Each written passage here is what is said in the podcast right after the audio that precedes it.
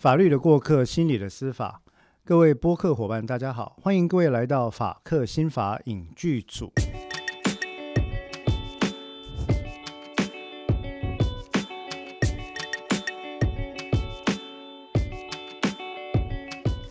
呃，今天的法克新法影剧组呢，节目比较特别啊，我们邀请到一位，应该说是特别节目吧，哈，我们邀请到一位很不怕死的这个纪录片导演、影像创作者李嘉华导演到我们节目上来。呃，李导演跟大家打个招呼好吗？Hello，大家好，我是李嘉华。对，好，我结果我自己一开始忘了跟大家打招呼，我是黄志豪律师啊。那今天请到，今天请到嘉华导演到节目里面来啊。那我想主要是为了就直接讲啊，因为呃，李导演知道我们那个法克新法影剧组是做什么的吗？知道，知道。刚我听下鬼。诶，拍写我 赶快回去，赶快拜托哈，赶快回去订阅，按小铃铛，可能没有小铃铛了，我去订阅啊。那我们其实法克新法影剧组主要是在讨论，就是说从追剧啊，不管是电影啦、哈电视啦，或者是文学作品。那去从追剧的角度呢，来讨论一些我们还蛮容易遇到，但是不知道发生什么事的司法心理学问题。那所谓的司法心理学，其实就跟今天你为什么会上我们的这个节目，我觉得有关系。好，那今天呢，我们请到李嘉华导演来到我们的节目，主要是因为是因为说八月份，那么李导演的新作品哦，是一部纪录片，对不对？这个新作品呢，我的儿子是死刑犯。那它即将要在我们台湾上映了哈，所以今天当然啊，这应该是一个很长的工商服务。拍谁拍谁，没没没事没事没事，哎，我觉得蛮好，因为没有没有超越我们的主题啊，哦，它是我们的主题，这个没有问题哈。但是主要就是说，呃，今天请李导演，大概就是我们想要谈一谈，到底是哪根筋有问题，想要拍这样的一部电影哈？因为我怎么这样讲，是因为呃，我自己在做。可能可能播客伙伴都知道，我接了一些重大瞩目案件，也几乎是常态性的在帮死刑案件做辩护。那这里面有非常多的案件，基本上是没有任何收入的案件啊。那基本上我就是一个就是大家没有很喜欢的这种辩护律师这样子。那我做这个都已经觉得头很痛了。到底李导演是哪根筋不对，要跑来特别拍一部我的儿子是死刑犯？好，那首先呢，我们就直接切入这个主题哦。嘉华，我想请问一下，呃，我的儿子是死刑犯这部纪录片，它是讲什么主题？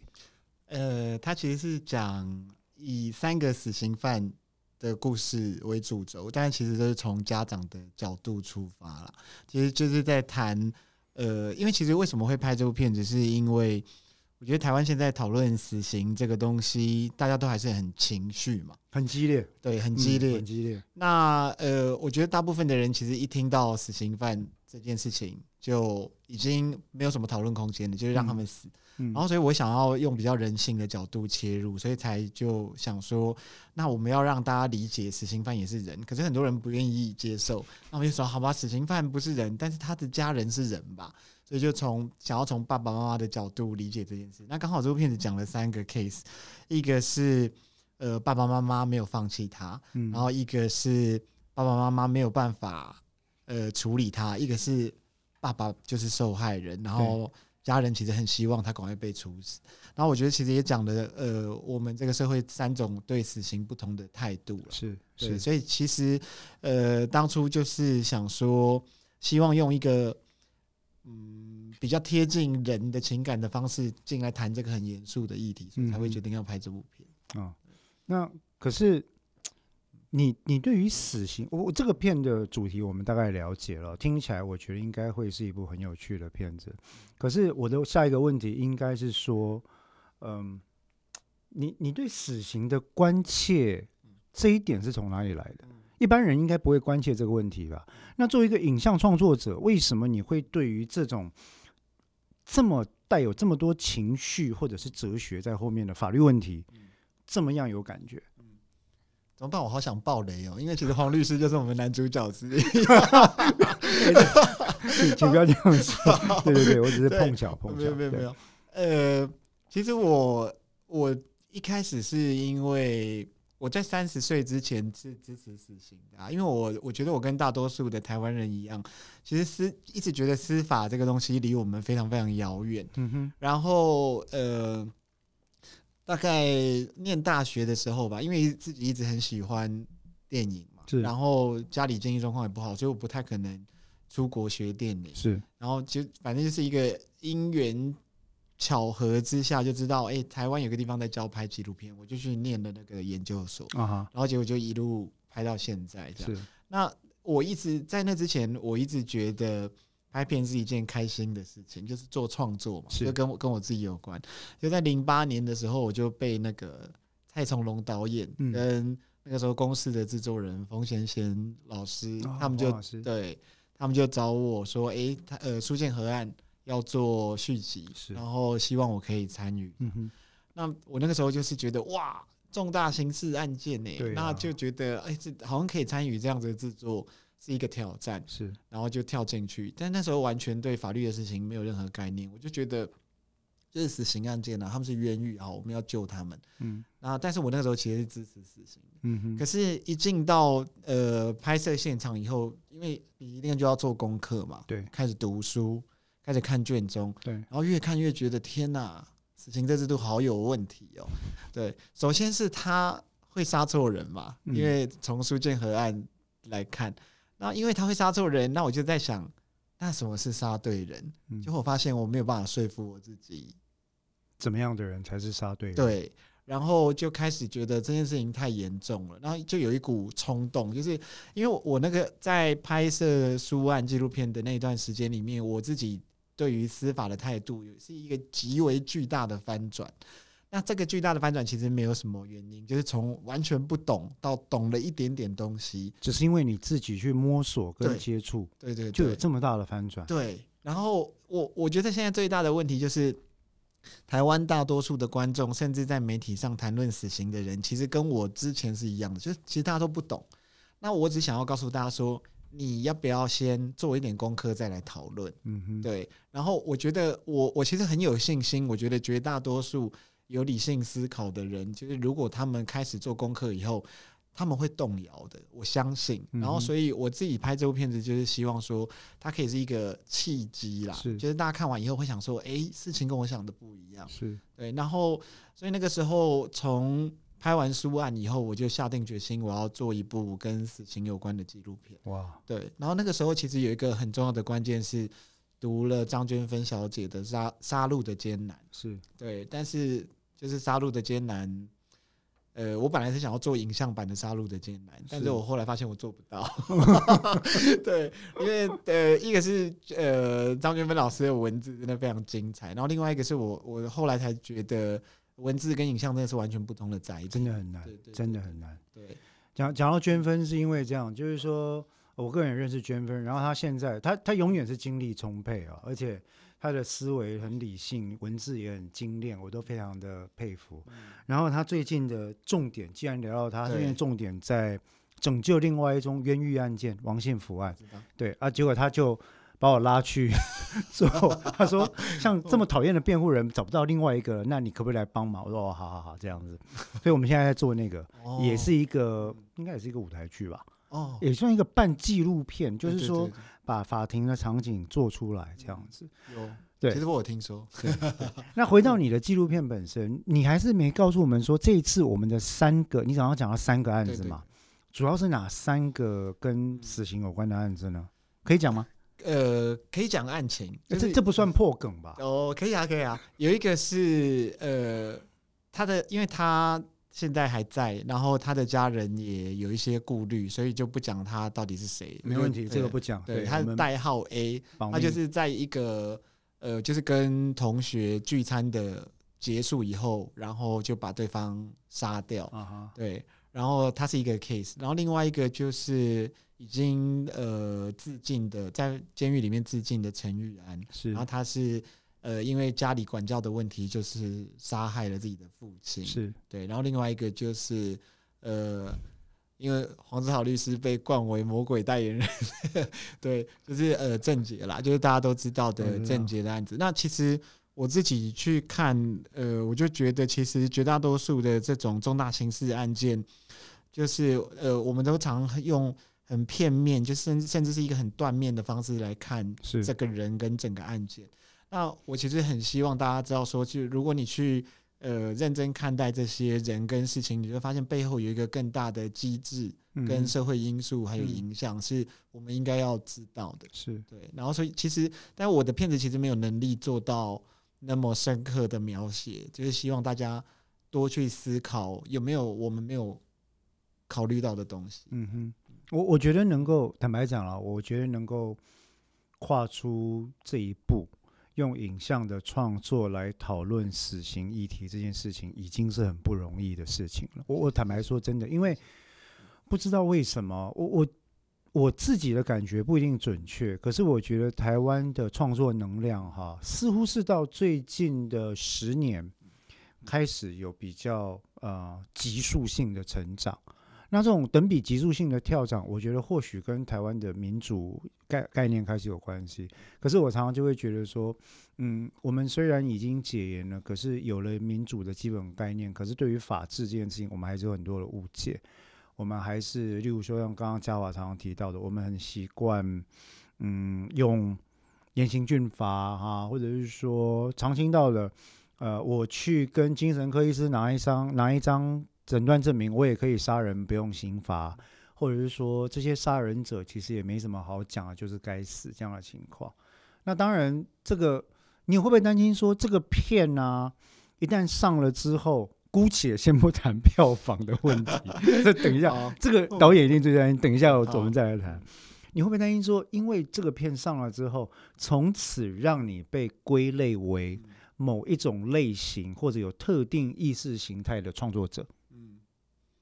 嗯，我我完全不会担心因为我觉得，嗯，我我把我比较把自己当成一个影像的创作者，是对。那我觉得你要，我觉得一个有力量的创作，它背后一定是有有论述跟精神在的。嗯哼，那就是你可以，你当然可以说它就是某种特定的意识形态。那讲的更，我们讲的更崇高一点，就是这个作品有没有中心思想嘛？对，是。那我觉得，如果作品要动人，这件事情是没有办法回避的啦。所以我也没有打算回避这件事情啊。我我对于这些事情是有我自己的看法。那我我要拍这个东西，就是希望跟这个世界沟通嘛。嗯嗯。那我可以提出我的看法啊。我觉得东西出来以后，我接受任何批评、挑战、质疑，甚至厌恶。嗯嗯。那我觉得如果没有勇气面对这些东西的话，那就不要做创作了。理解，理解。所以你觉得这个事情其实在等于说把你的思想跟理念也包含在其中。这是我刚刚讲的。我觉得其实。近十年来，我们的创作者其实越来越多人敢这样做。在过去的时代，我觉得大家都比较少于正面的面对一些社会性的议题，所以我觉得近几年台湾的影像创作环境似乎有，我不知道我自己看，好像还蛮可喜的发展。你的觉得呢？整个大环境的发展，我我觉得其实呃呃，黄律师讲的没有错，就是呃，其实台湾。在亚洲国家里面，相对是走的很前面的啦。是对，然后特别是我觉得像黄律师讲的，我觉得解严以后，台湾有一个非常非常蓬勃的发展，我们什么议题都可以谈。然后这十年大家就变得更大胆。对，那我我觉得也其实是因为有另外一个对照嘛，就是中国的因素。是，然后因为我自己也去香港跟中国帮一些呃学生上课。然后你会发现，两岸三地的创作环境是完全非常不一样的。就是我遇到的香港学生跟中国学生对很多议题是会害怕的，对。但是在台湾，我觉得这件事情大家越来越敢讲，对。然后我觉得当然跟社会氛围也有关。然后另外一个是，呃，这样讲其实非常残酷，但是我觉得，我觉得我们真的走在香港的教训上，让台湾人看到自己的。环境有多宝贵，对，然后所以我觉得这件事情很重要。那确实像黄律师说的，呃，这十年我们有越来越多更呃勇于触碰这些尖锐议题的题材，我自己是觉得很开心啦。然后呃，像刚刚黄律师说，我会不会其实就是我们会不会被干掉了，对吧？然后其实你看那个预告下面的一些留言，就是很可怕，对对对对，很可怕。我我想说，我想说我被人家干掉是日常生活，结果连嘉华导演你来拍个电影也要被人家这样，我就觉得说，哎。那那那你又是用什么样的心情面对这些干掉的文字呢？我看到那些呃留言的时候，但心其实都已经跟预期的没有差别多少，就他们会讲什么，我大概都已经知道了嘛。对，那为什么我都已经知道？因为我先。看过黄志豪律师怎么被骂，我觉得我是骂掉，就是我觉得比起来，然后我再看看黄志豪律师怎么被骂，我说嗯，我的还好吗？所以，其实呃，我我我其实是很认真的说了，就是黄志豪律师是我非常敬重的一个法律人，这个真的不是客套话，因为我觉得相较之下，我做的事情太简单了啦，就是我觉得，比方说呃捐分。然后，呃，黄律师或者是我们认识的那些 NGO，其实我觉得你们要背负的，不管是工作的量或者是精神压力，其实都比我大太多了。就我只是个拍片的人，太太客气了。对，真的真的。我我坦白讲，我后来觉得说，我我后来的感想是，因为我跟那个雨二的编剧吕石老师、吕石元老师姐，我也我也熟啊。然后，呃，其实我后来深深的感觉，我觉得我们这些个体户、这些单人作战的人，你说 NGO 也好，你说辩护律师也好，你说单一创作者也好，不管再怎么样，我一直最担心的就是说，我们的那个概念，哈，我其实今天也不一定要说服人家，但我很担心我的概念就留在同文层里面。然后后来一直到雨二出来，啊，甚至像现在你又接着继续创作这个事情。然后前一阵也都有很多很好的影视作品，我才深深觉得说，哎，或许透过影视作品来跟大众沟通，会是一个还不错的方法。就是说，至少像像你坦白讲，你的片子我已经看过了，然后看过了之后，我自己也觉得很喜欢，因为它它呈现出了一个我们作为律师怎么讲都没办法不容易说服人的层面。就是说，你把加害者、被害者。他们的家属的面貌完整的呈现出来在荧幕上，那那些东西透过我们律师的嘴巴讲出来，法官、检察官跟一般人只会觉得说，啊，你就是他的律师啊。对你客气一点的，他会觉得说，哦，那这是你的职责；对你不客气一点，就觉得说，你就是在帮他诡辩或狡辩这样子而已。所以我真的觉得，好的影视作品才是推动我们这个文化跟思想解严或者迈向更进步社会的动力。那。你会想要透过，因为你刚刚讲到，等于你是用影像来载道嘛？你有你的中心思想，讲载道好像很严重，没有要载道，就你想要传达一些你的想法。那我我有一个有趣的假设问题哦，如果有一天，嗯，法务部。哦，哎，应该应该，我已经得罪很多人是无所谓。假假设，因为 法务部，我认为是目前大概台湾支持死刑最最利、最保守的一个机构之一了哈。那假设有一天，为什么这样讲？是因为前一阵子我会跟他们定一个死刑执行规则的时候，我我这因为基本上我就快中风的状态，哎，最痛后哎哈。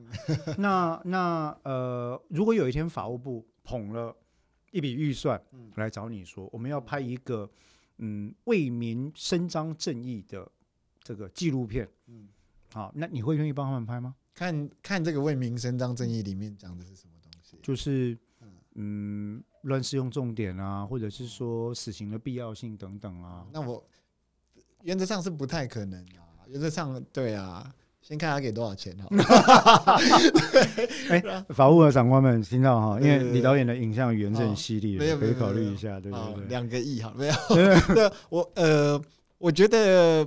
呃，如果我不我不排斥跟公部门有合作，因为其实我之前二零一一年有一部片子，法务部就有想要做，很好，就是起点，他们那时候刚好要做修复式司法，是，但是后来有就是我他们希望我拿掉一些东西。啊，对，然后后来这个东西就没有再继续往下可惜，对对对对，那呃，我觉得呃公部门。做事有公部门的好处，因为他的触角可以很快延伸到很多地方去。所以，如果我觉得这件事情如果真的有可能的话，那他们要评估，他们希望我做什么。嗯哼，啊，如果只只是政令宣导啊，死刑好棒棒，那不好意思，请你去找别人。嗯，但是如果他们真的是想做一些在理念上我觉得是 OK 的事情，那我觉得费用不是问题啊。就是我们如果可以一起做，呃。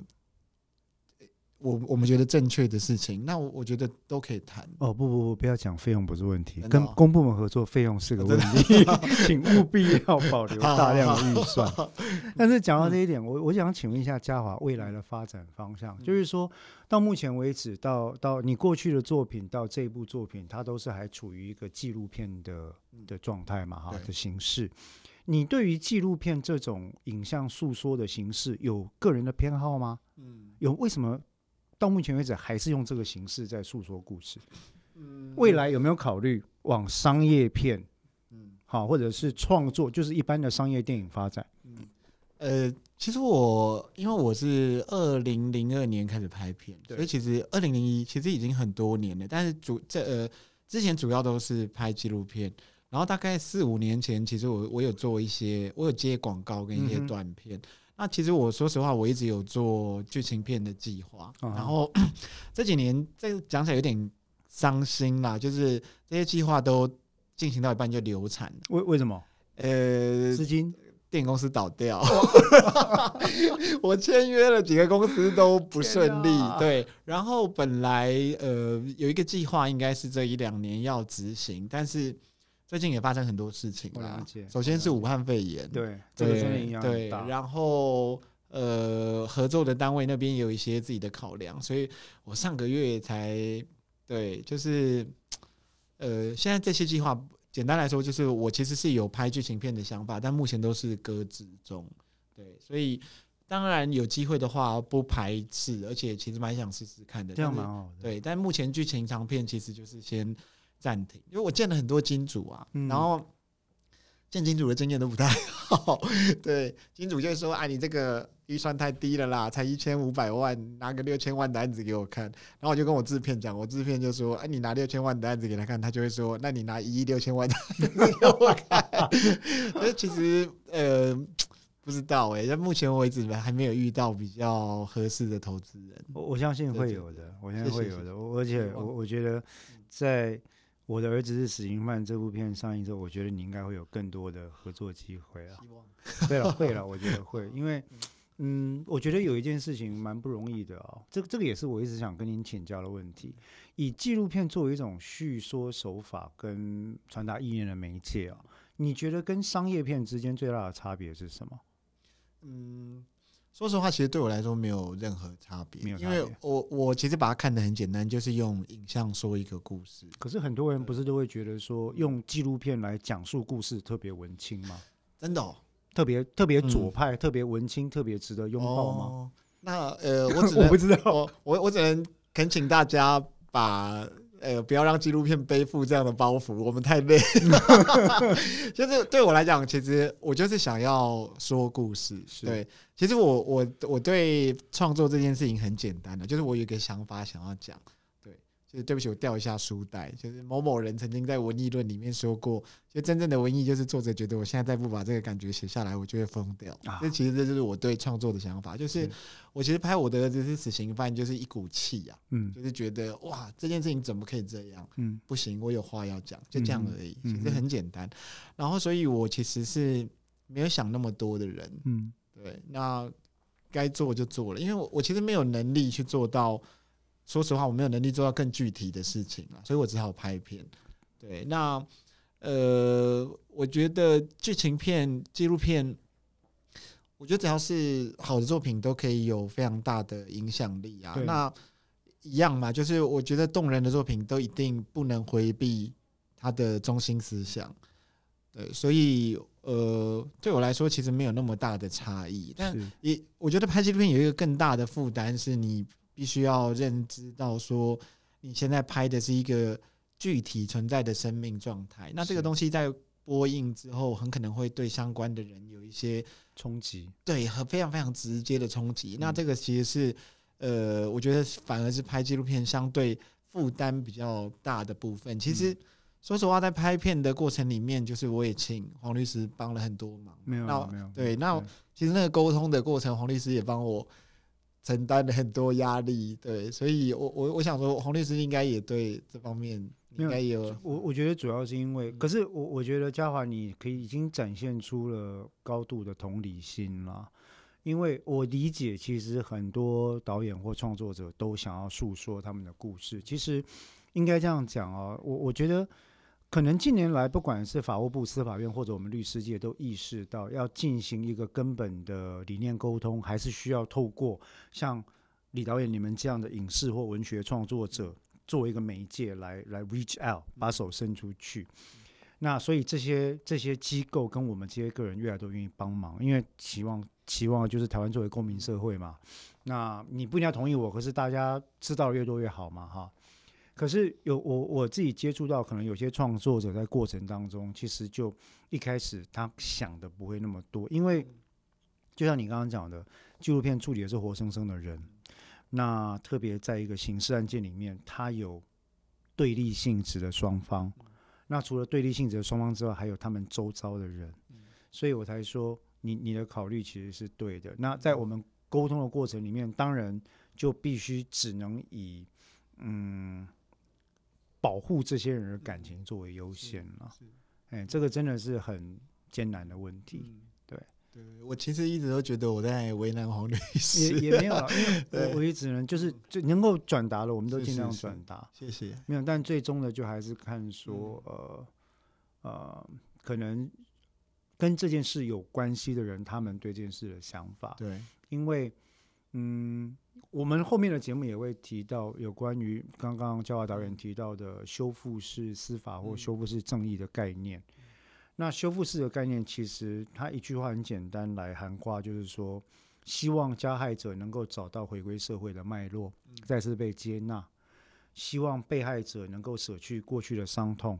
走出自己的人生品质，嗯，那这个是很难的，因为讲的很轻松啊，嗯，但是要做起来，其实可能大家都要花非常多的力气，所以我觉得至少在目前的情况，愿意去顾虑到加害者的家属或被害者家属的心情，我觉得已经是很不容易了，对啊。不过我我很期待，就是说这个片上映之后，后来就是看你下一步的计划的剧情片，你有打算要？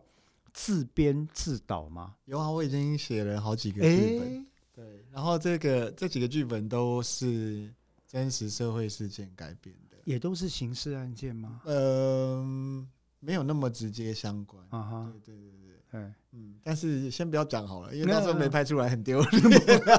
不会，赶快拿去 pitch 去提案这样。对呀。然后这次开口就是说啊，一六千万起跳这样。因为就是已经拿这些故事出去，然后就被金主嫌商业性不够。对我有遇到很可怕的金主，就是他，因为我觉得这个剧本其实对台湾社会很重要。我先不讲故事是什么，然后他看完以后他就说啊，你这样被我让被看啊，我就是问他说。啊，那不然你觉得你这么想拍电影，你这么想投资拍电影，你想拍什么？他说：“啊，你有地沟量一种的哦。”对，因为他的考量就是他要回本嘛，要回本。对，所以他觉得，呃，贺岁片那种类型是最有机会赚钱，但是这几年也没办法了啦。对，那讲到这边呢，就进入下一个问题。你你作为一个创作者，你觉得在类型之间横跨或者换轨这件事情是难的吗？我我举个例子哈，我很敬重的两位影视界的前辈，一个是朱延平导演，一个是易智言导演。你觉得朱延平没办法当易智言，或易智言没办法当朱延平吗？我跟易导演熟，他这样应该不会骂我。我但是我没有任何的，因为就像您讲，我我是一个电影的观影爱好者，是我 enjoy 所有的观影经验，包括很烂的我就骂他，也是一种 enjoy 嘛。对对对对。那我就一直在想这个问题，就是说，哎。导演作为一个骗子，有所谓的类型，导演也必须要有一个类型吗？导演有一个类型嘛？就是呃，我觉得黄律师在谈的应该是创作风格。对对，呃，我觉得呃，我我不能代表所有人呐，但是我自己这些年的经验，我觉得作品其实很诚实啦，什么人拍什么片躲不掉的，就是。王晶想要变李安是有困难的。那我们不要讨论艺术成就的问题，可是我觉得，呃，作品一个认真的创作者，他的气质会很明显的在作品里面确实，对。然后，所以我觉得，我不相信，呃，易导有办法拍朱延平的东西。然后坦白讲，我也不相信。对，然后易导应该也不想拍了。啊，他最近很苦恼，他最近很苦恼，但他很累。对，那一样的道理，我也不觉得朱延平有办法拍易导的东西。对，但是他们都在自己的路上走的蛮好的，发光发热。对，那所以我会觉得这些都是大前辈啦，所以我觉得我应该要做的事情是想办法把自己的气质走出来。对对对，长得更。更能说服，跟观众接触，然后更有他的样子。这样，可是这就牵涉到下一个尴尬的问题了。呃，像这一次，我们主要今天要讨论的是你的电影《我的儿子是死刑犯》嘛？作为导演，你会不会担心票房？呃，我自己其实不担心票房，但是发行公司可能很担心啊。对，因为呃。我要感谢这个公司啊，这呃嘉映电影公司，对对，对他的老板叫刘嘉明。就我为什么我要提到嘉明表哥啊？对不起，抱歉 抱歉。对，那为什么会提到他？就是这是一个，我觉得他是一个很特别的人。就是在台湾，其实呃，我接触过的片商不算多，但说真的，大部分都在商言商。对，但是我跟呃刘嘉明先生有几次合作，我就觉得他真的是一个非常热爱电影的人。嗯哼，然后说实话，我上一部片子已经赔掉他非常非常多钱，对对。然后我上部片子上院线票房很差，然后其实我们有新的案子在合作，是明年要呃推出的一另外一部片子。嗯哼，而且我们在做这部片子的过程里面，因为我一直很忙，然后刘嘉明先生就问我说：“诶，你到底在忙什么？你最近到底在干嘛？”然后因为我一边在学校呃，然后对对对对，然后我就跟他说：“其实我还有一部片子。”然后快要完成了，在谈死刑，他就哈，你为什么要谈这么艰难的议题、冲突、不讨喜的问题？对，然后因为他对死刑这件事情有他的想法，他但他没有明白跟我说他是支持还是反对。对，然后我就说那这样子，那 James 你要不要帮我看一下片子嘛，给我一些意见？他就看了，然后他看完以后，他就说：“李佳华，你这个片子很重要。”然后我就说：“那你要帮我发吗？” 他就说：“好啊，发。”然后人不错，对。然后我就跟他说：“可是我跟你讲，这个绝对不会赚钱。”然后他就说：“他说我觉得你这个片子里对台湾的生命教育会是一个很重要的材料，所以应该要发。”然后我我其实好感动哦啊！所以你说我担不担心票房？我其实很担心 James 又要赔钱。对，因为毕竟我已经赔过他一次了，然后看样子明年要再赔一次。那不不 不，别这样子，不一定不一定。对，然后所以希望，我其实是很希望，呃，我觉得这么好的电影人应该要得到支持，因为他他真的不是，呃。说钱不重要，或他不重视钱就太矫情了。其实需要资源。对，然后所以他也跟我说钱很重要，可是他一直都没有把钱放在最主要的考量。然后所以其实我非常非常敬佩他。那我自己会除了希望这部电影可以造成更多理性的讨论之外，我其实也是希望希望大家要支持这样的电影公司。真的，对对，所以我我也想，我觉得这是为什么我们今天请教导演上节目嘛，哈。也想要利用这个机会，呃，拜托各位播客伙伴或者在听的朋友，就是说，虽然这部片讨论的这个这个主题哦，跟死刑有关，那我知道在现今台湾的社会哦，有些人会很积极的跳入一个激烈的议题去拥戴或者反对。但有些人会希望过着岁月静好的日子，艺术的去攻啊，都不要谈了，大家不要吵架，这样哈。我我无意批判哪一个是对，哪个是错，可是我真的想透过这部电影，就是去拜托各位去，各位伙伴可以把这个讯息传出去。然后我觉得我是这样看的，因为我觉得这五年来台湾文化的发展是让我们跟中国。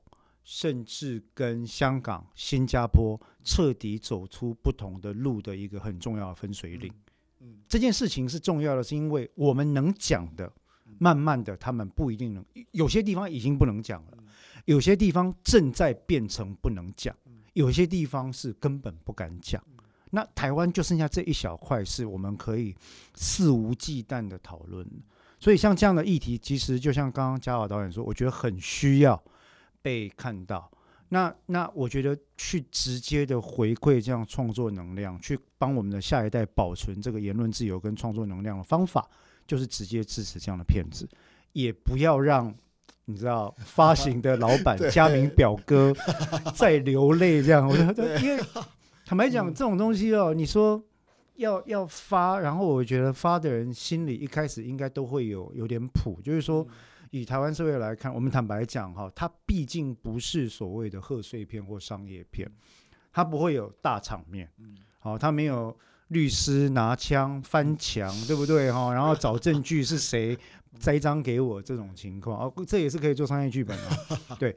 那它是一个需要醒思的片，但我我自己看过，我跟各位伙伴看，我我真的觉得很好看。那到某几，但是因为我是当事人，当事人嘛，到某个几个点，你会觉得很心酸，就觉得说啊，这件事情为什么大家不能理解？可是我我真的觉得很好看，影像的呈现，然后呃，里面除了我以外的其他律师也都很都非常的，我觉得哎，那个很动人，就是那人性的时刻都出来了。会，你们三位律师都很棒。嗯，对对对对，那那所以，我我其实真的很想拜托各位播客伙伴，就是说。呃，交段几号上映？我们八月十四号全台上映。八月十四号哈，全台上映。我们拜托用这个新台币让它保持上档，好不好？太好了，感谢。然后，然后就是说，请各位哦，这个是这个片子，你觉得适合呃高中生去看吗？嗯，我觉得应该适合诶。我认为应该很对对对，我觉得现在高中生都很厉害。哦，真的，真的，真的。高中生、大学生，不管你是对法律有兴趣的，你没有兴趣的，我特别要邀请那些痛恨犯罪，我特别想要邀请那些坚决拥护死刑的伙伴去看。因为对我来说，我是真心，我我从来不讲这种这种话，我是不会酸的，因为我酸我都只酸官署而已哈。我最常面对的一种一种同胞，就是反对我的立场的同胞。嘿，因为我在法庭的熊飙出来，就是都会被骂嘛哈。可是我真的很想跟他们对话，就是说，其实我很想听听你的支持我反对的理由。然后我想要邀请你们，如果可以的话，看看卷宗。那当然有些情况我们不允许公开这些个资，可是纪录片就是一个理解的很好形态。对，那我也期待啦，期待那个李导演这边下一部片可以兼具商业跟价值的论述。帮嘉明表哥赚点钱，我尽力，我尽力。对，所以呃，八月十四号开始啊，李佳华导演的作品《我的儿子是死刑犯》全台上映。那再一次，我们拜托各位的播客伙伴，有机会的话，把这一集也传出去，然后也传给其他有兴趣的人。就是说，不要带着一个支持或反对立场来看，而是带着一个了解你的同胞是什么样的人。因为就像我们曾经讲的嘛，这些被判有罪的人也是我们的同胞啊。是什么样的状况养成了这样一个人？对。那今天很谢谢嘉华导演来了哈。那在结束之前有没有什么话要跟呃播客伙伴讲的？嗯，八月十四号记得去买票。我们我们一定会去买，一定会去买票。对。那如果有机会的话，就需要我们帮忙，我们会尽量。好，那也很希望看到嘉华导演，就是还有其他的创作赶快出来。我相信金主在上映之后就会在外面排队，好吗？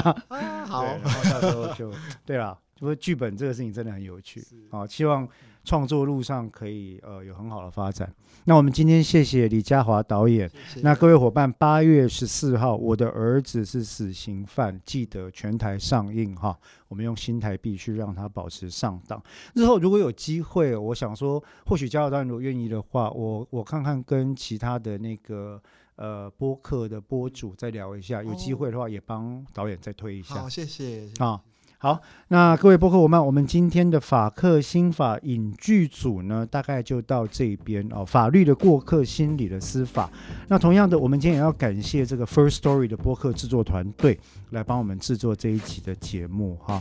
那如果各位对于我们的法克新法影剧组有任何敲碗啦、点播啦，有其他的要求或者有回馈的话，也都欢迎在这个 First Story 的平台上给我们留下讯息。那我们今天就到这边，谢谢各位，各位再见。Thank you.